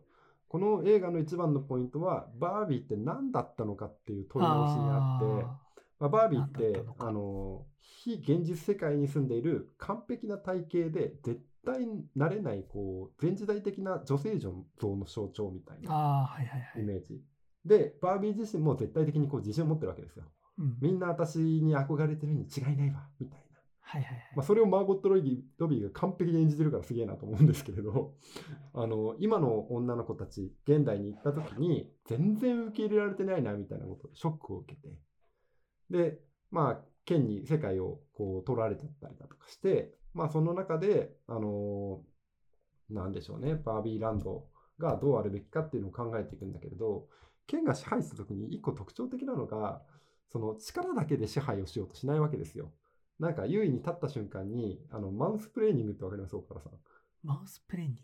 あの、男の人のマンとエクスプレーニングの、えーとは造語なんですけど、はあ。の男性が相手のことを無知だと思ったりだとか特定の分野に詳しくないって決めつけて見下すように何かを解説したりあの知識をひけらかしたりとかするような状態。あはあはあはお前全然車のこととか分かんねえんだからさ俺が教えてやるよみたいなそういうタイプの人もうあれをさもう露骨に書いていてさなんかこの描写があることで自覚のなかったなんかマッチョだけじゃなくてこうぶなんだろうなインテリ隠れマッチョみたいな人たちの滑稽さも気づかせる。感じ悪いなーみたいなことに成功してるのがめちゃくちゃ面白くて、はい、でバービーはバービーで世界取り戻すんだけれど自分も結構完璧じゃなくてあの加害性があるっていうのに気づいているからあのちょっとこうマーゴット・ロビーが素で悲しいようなこう眉を下げるような演技をするんですよ。ってなった時にあなんか俺も悲しくなってきちゃったなみたいな今日困ったなみたいな気持ちになるみたいなそういう力のある演技があって、まあすごいなと思っていて。で、結局さ、その男社会、女社会っていうところで揺り動いてるわけですよ、そのバービーの世界って。うんじゃあ結局、何が一番正解なのか、どうしたらいいんだろうみたいな、自分らしさって何なんだろうみたいなうん。問いみたいなところが最終的な、あの主題になってくるというか、まあ、そこはなんだよこれから作っていかなきゃみたいなことで終わっていくグレーな雰囲気なんですけれどはあちゃんとこれだけキャラクターを使って分かりやすく説明してるっていうのはあの俺の中ではとってもなんだろうなジェンダーとかあんま明るくないけれど勉強になったなと思うしよかったなと思う映画だね。うんうんうん。でやっぱりさあのバービーっていうのもさあの一一つに限らないわけよもうなんだろうな。マーゴット・ロビー演じるバービーもいるし違うなんか黒人のバービーもいるしなんか子供にいたずらされたへんてこなバービーもいてみたいな。だからその完璧な世界の中であのなんでしょうね。はまらない世界の複雑さだったりだとか完璧でなさみたいなところをみんな受け止めて生きていけるような体制だったり多層性みたいなところが物語の厚みにもなっていて面白かったなっていうバービーね。というところで、えーここまで2位まで紹介をしました。あえー10位から辿っていくと、えー10位がアクロス・ザ・スパイダーバース。9位がミニガン。8位がザ・ホエール。えー7位がライオン少年。6位がゴジラ・マイナスワン。えー5位、ガーディアンズ・オブ・ギャラクシー・ボリューム5。4位、ジョン・ウィック・コンセクエンス。そして3位が福田村、2位がバービーと圧倒的に洋画が多いですね。そうですね。あ、でも、福田村事件と、ゴジラ？なんだ？ゴジラか。うん。結構邦画も見てますけどね。今年は、うんまあでも洋画の方が当たりを、まあ、まあ本数的な問題もあるのか当たりが多かっね。たかな。ほうまあ、番外編的に邦画で面白かったのあるかな？来年からやってます？ベイビー・バルキューレとか結構話題にああ、なりましたよそうです。それも言ってましたね。うん。俺はあれは大好きで、シリーズ出るたびに楽しみに見ていけるなと思った感じですし、あとは、魚の子とかね。ああ、さかなクンです、あれは多分今、どこかしらで無料で見れるけれど、ポップに見れる。さかなクンが主題になってて、のんちゃんがそれを演じてるって、ちょっと不思議な。不思議ですよね。うん。とっても不思議映画ですね。あとは、何があるかな。まあプリキュアの話もしましたからね、僕ね。一応、邦画っす一応まあ邦画っすね。あの、ああ、ありがとうございます。出るやつね。はい、認めていただいてうん。ああと、まあ、最近だと、鬼太郎誕生ゲゲゲの謎とかね、うん話題になってました。あれは見てきましたよ、僕も。ああ、うん本当ですか。あれが出た時にちょうどゴジラマイナスワンと前後するぐらいで、なんかこの戦争に対する書き方みたいなところが結構対比的に読めて面白かったなっていう記憶があります、そうですね。なんか見てないけど、そのうん1週間後ぐらいがちょうど、このトットちゃんの公開だったりもして、本当にその戦後の物語の描き方の違いみたいなやつが、特にこの12月年末はいろんな作品にうんうん出てたのかなっていう感じでしたけれども。はい。まあ、あと今絶賛見てるのは僕はネットフリックスの悠々白書ですね。ああれはどうなんですか？結局、あれ？なんかいろんな人の意見を見て、俺結局、てかそれというと原作もなんかもう記憶があんまないから、あれ、そんなに熱心に見ようかなっていう前のめりではないんだけれども、なんかネットフリックスの実写化の評判もめっちゃいいって言ってる声もあれば、いや全然だろみたいな声もあったりして、全然見る気が起きてないんだけれども。ああ。なんかね、原作に忠実っていうわけではなさそうだぞいうことは、えー、と話としても漏れ聞こえていますね。はうん。そうだな。まあでも、アクションは頑張ってるんじゃない？すごくーはいはいはい。うん。そんな風に受け取っております。そんな余談を挟んだところであ、ついに第一位第1位。発表していきたいかなと思います。えー、第1位は、はいアフターさんでございまああ、これは知ってるぞ。す。知ってます？これは、シャーロット・ウッなんズか、長編監督ポスタデビューーだけ知ってる。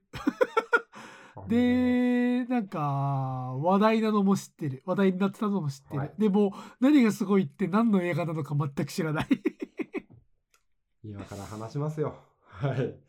えっ、と、監督はシャーロット・ウッズさん。これが長編作品初でございます。えー主演がアカデミー主演大重賞にノミネートされたポール・メスカル。そして、えー娘役が、えーオーディションの800人の中から選ばれたフランキー・コリオという女の子でございます。あらすじとしては、まあ、思春期真っ只中の11歳のソフィーという女の子が、えー離れて暮らす若い父親カラムとトルコのリゾート地にやってきましたと。で輝く太陽の中で、えーカラムが手にしたビデオカメラを互いに向き合って親密な時間を共にしていると。20年後、えーカラムと同じ年齢になったソフィーは、えー大好きだったお父さんの、えー当時知らなかった一面を見出していくような感じのものでございます。はいえーこの物語ですね、えーと、フィクションなんだけれど、このシャーロット・ウッズっていう監督の思い出をもとにした感情的な自伝ということも言われています。はいで、えっ、と、まあ、構図としては、ソフィーが31歳になった時に、ビデオカメラを見返してるっていうことなんですよね。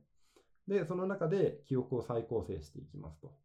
で、えー結構なんか、あの、最初に見た時複雑というか、あなんかいろんな映像挟まってきてるなとか、ビデオカメラだけだったらこんなことわかんなくないみたいなこととかあったんですけれど、大きく言うと3つのシークエンスに分かれていて、1個が、えー昔のビデオ映像。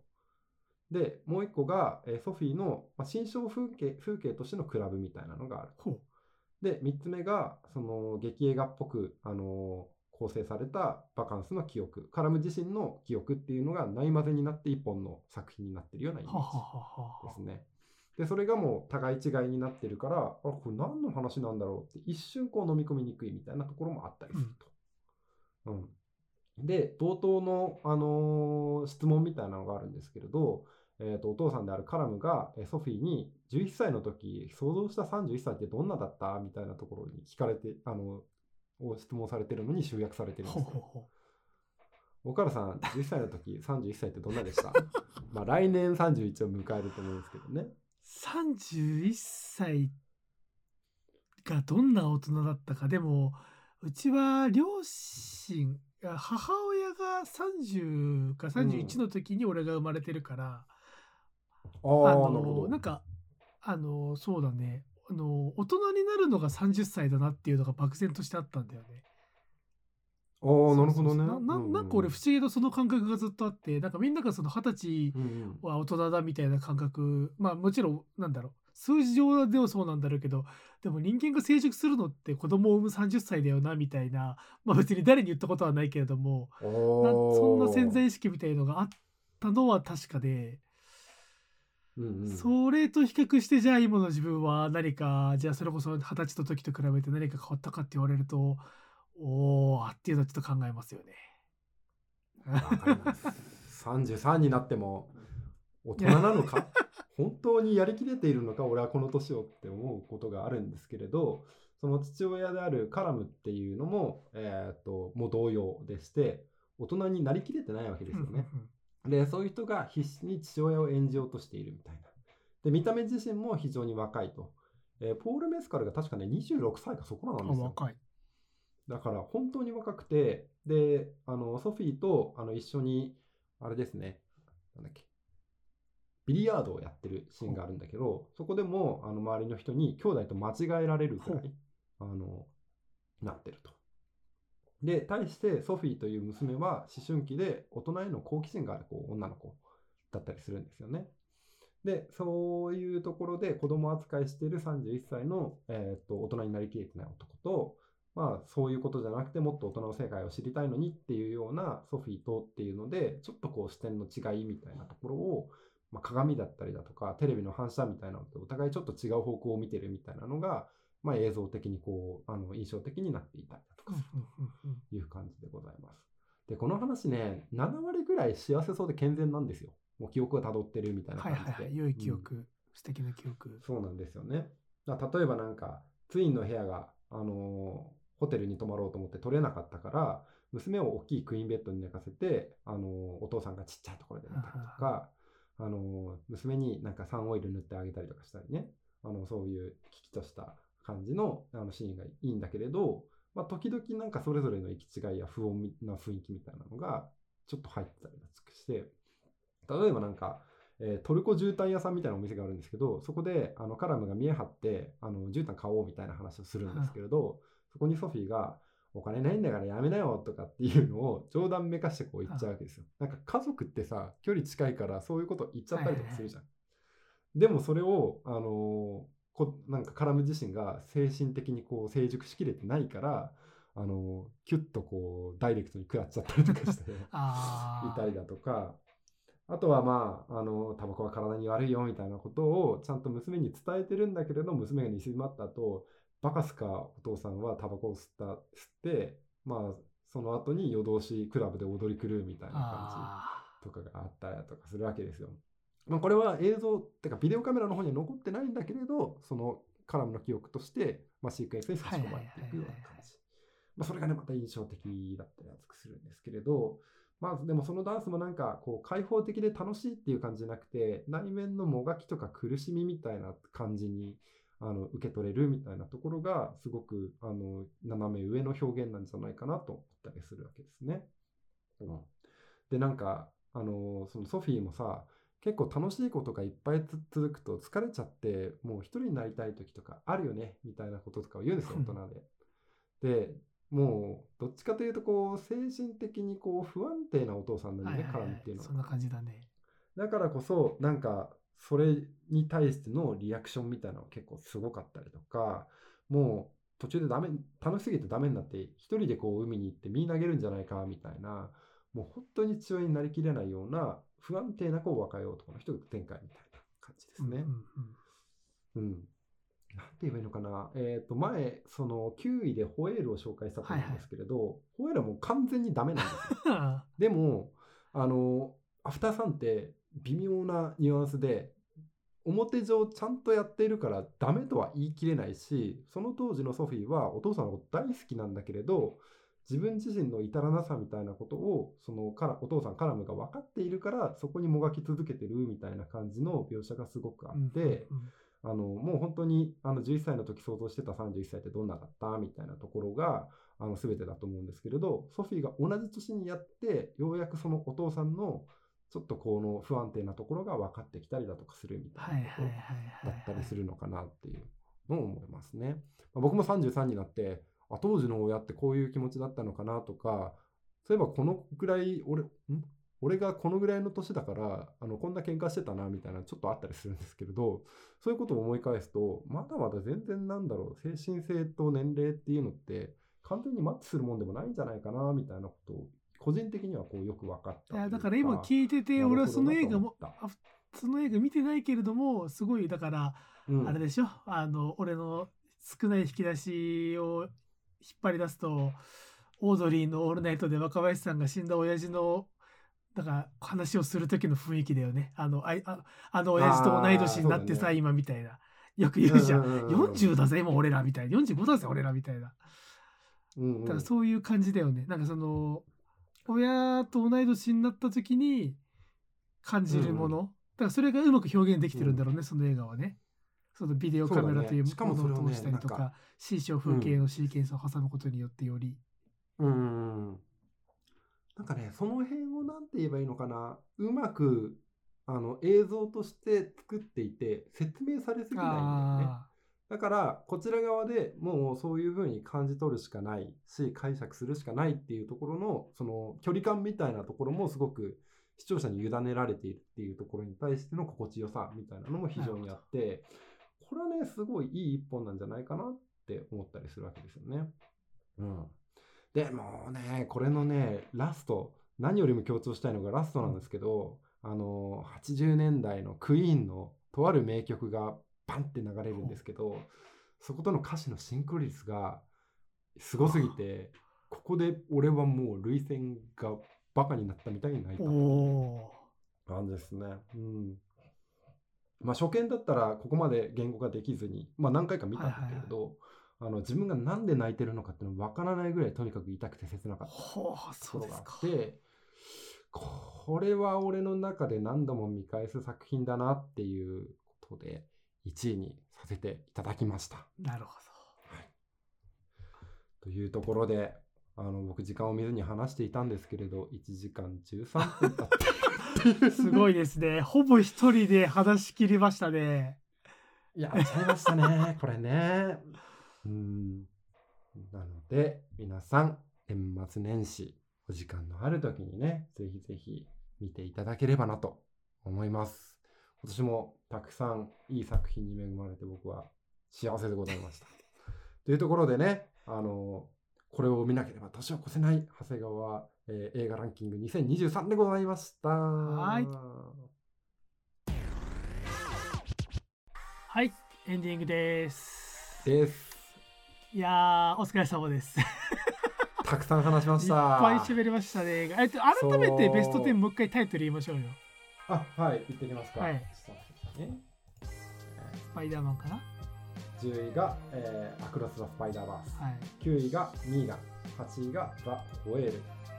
7位がライオン少年。6位がゴジラマイナスワン。えー5位がガーディアン・オブ・ギャラクシーボリューム3。えー4位がジョン・ウィック・コンセプトです。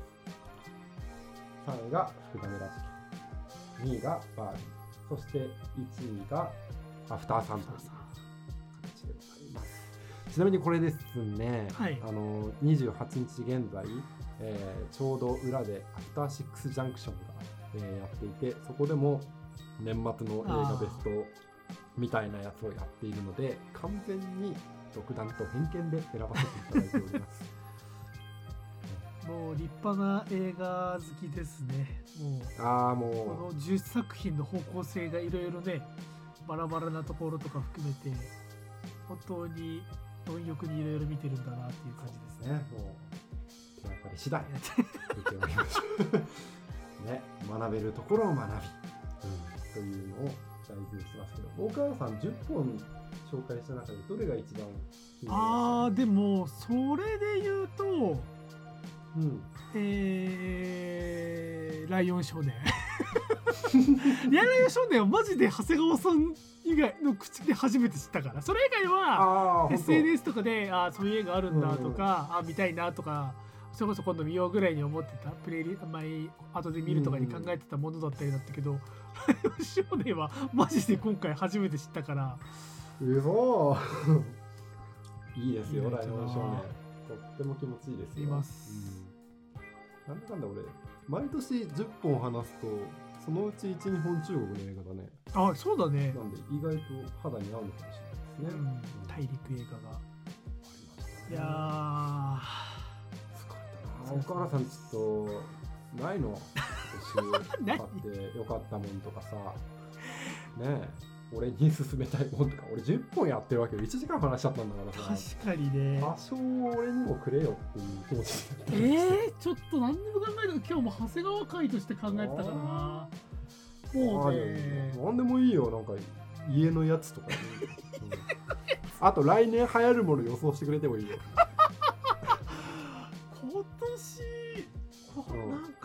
かなこれやっとけこれ見とけみたいなおすすああじゃあ先に話すと俺24年ね俺の中でこれが流行るんじゃないかっていうのがあってさ。まあ3つぐらいあるんだけど何？1個がねゆずブームだね。ちっちゃいの来たな何ユースブーム？はい。今あの時期だからめちゃくちゃゆずを家に置いてるんだ時けれど。何でもゆずの皮削って入れるとうまいってえー新鮮なだけだよ。なんか肉とかサラダとかに入れるとわすごい柚子の香りみたいな。新鮮この味みたいな。美味しい。マジで何にも負けないんだぜあいつ。あのね辛味噌のなんか鍋とかみたいなの作ってちょっと入れただけで全然違う。もう おやばいみたいな。水の味じゃんこれみたいな。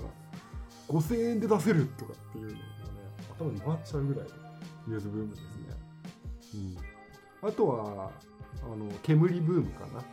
煙ブーム？うん、あの僕いやそっちじゃないです。そっちはそっちで話したいんだけれど。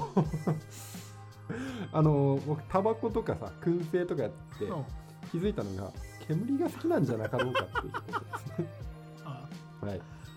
あの問いを再構築した結果煙に行き着いて今ちょうどお休みだからまあお香じゃないですけれどマッチでこう香りが残るようなやつ。ね。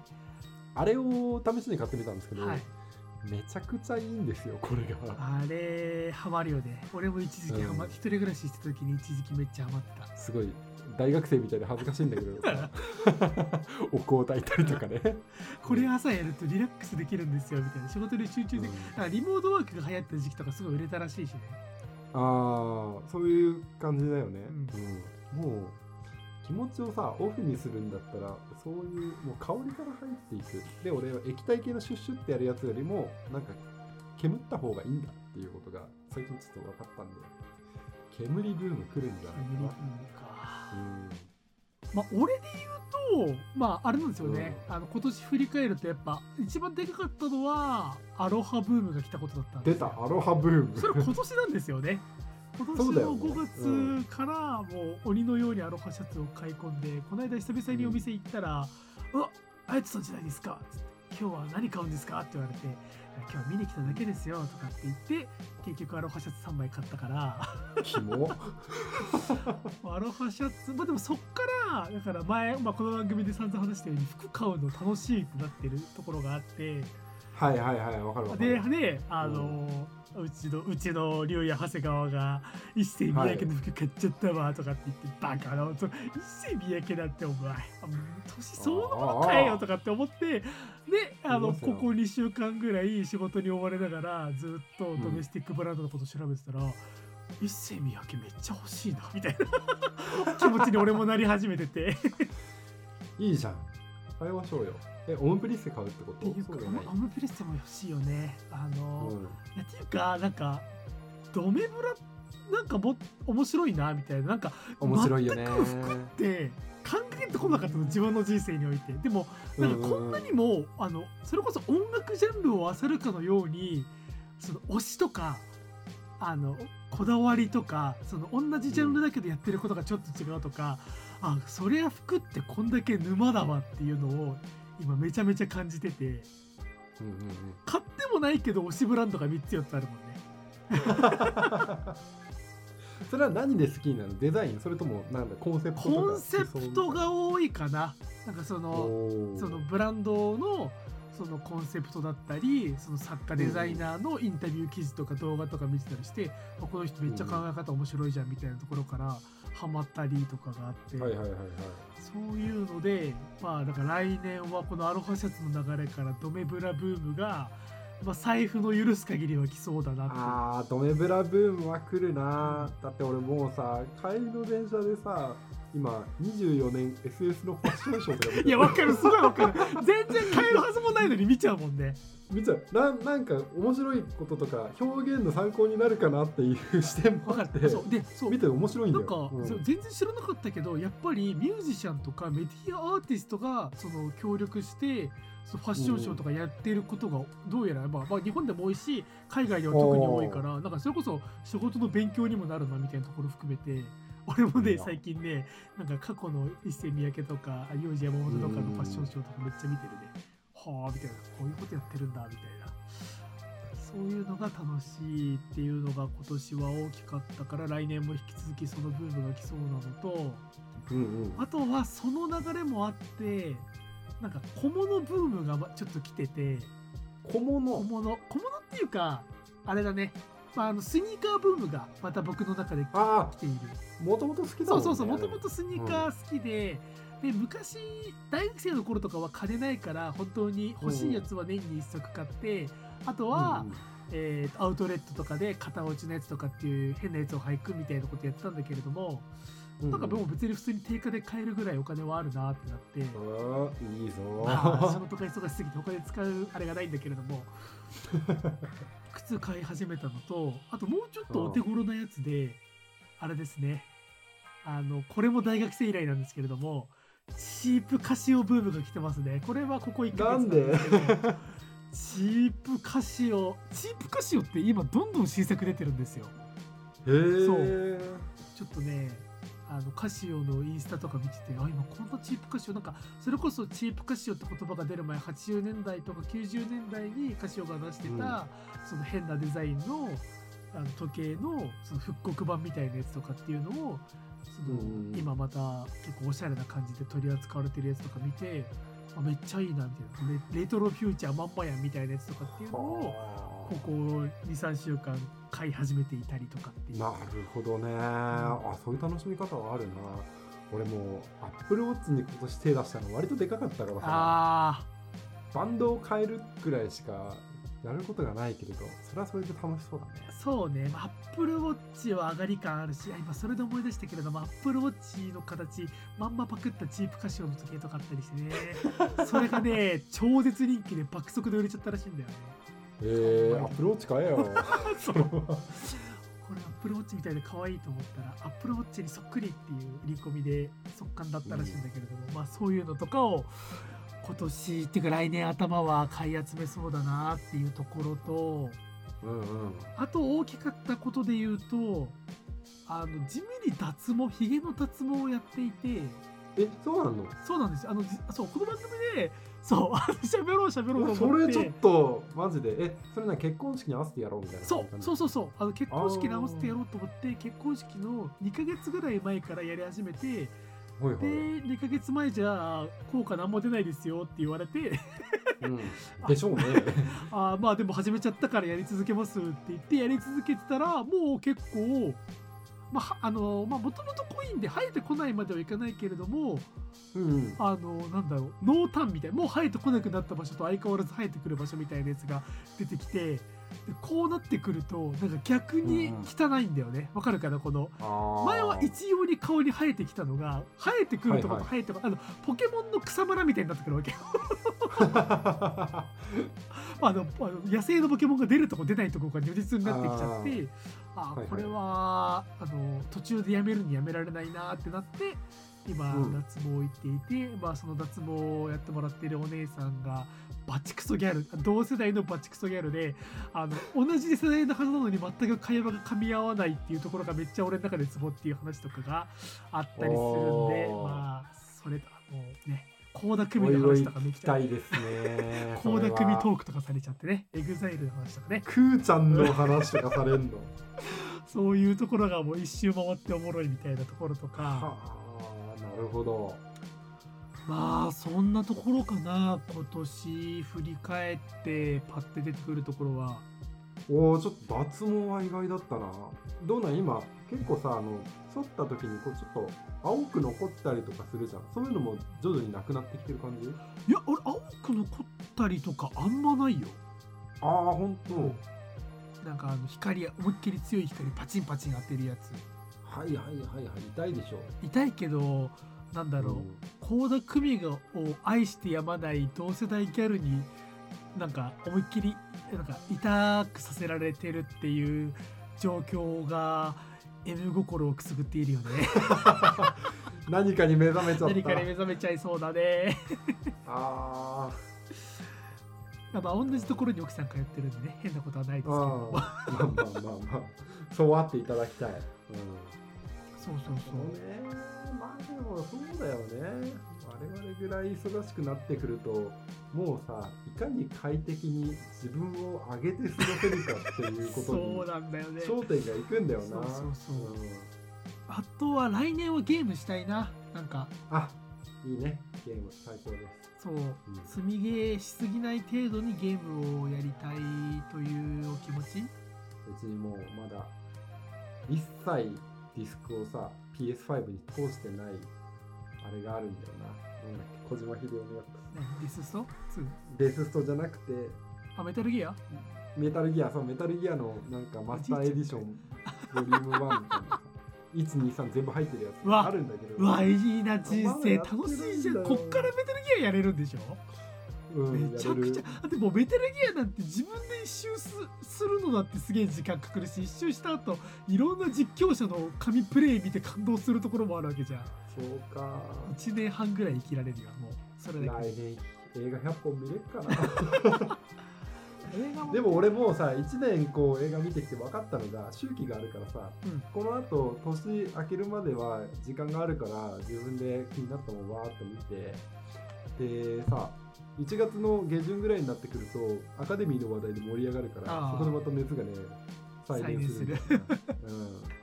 うん、でそれがまたこの1年どうね映画を見ていくかを占うことになっここが一番楽しいんですよ。なるほど。っていうのとゲームと仕事がちゃんと両立するといいなと思っています。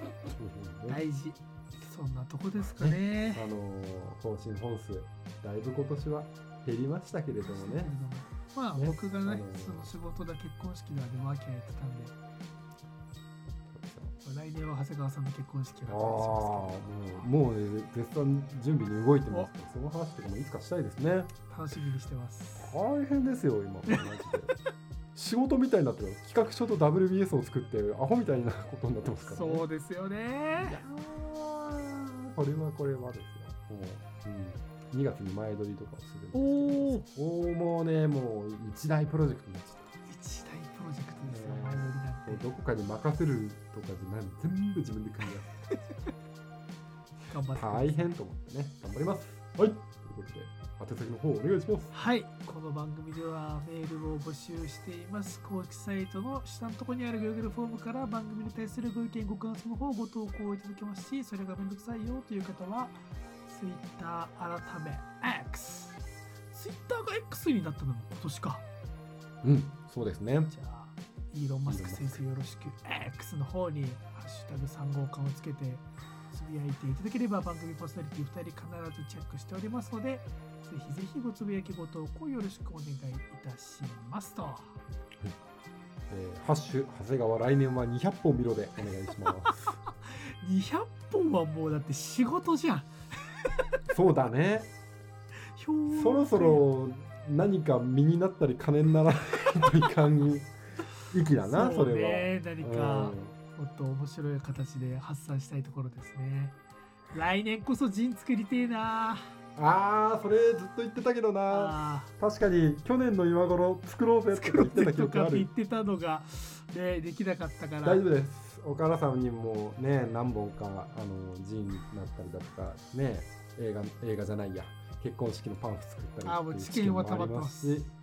僕も僕であの催されるもので1個作り物をしなきゃいけないので、ね、お互いに知見がある状態で行くのであれば何かしらあるんじゃなかろうかと。そうですね。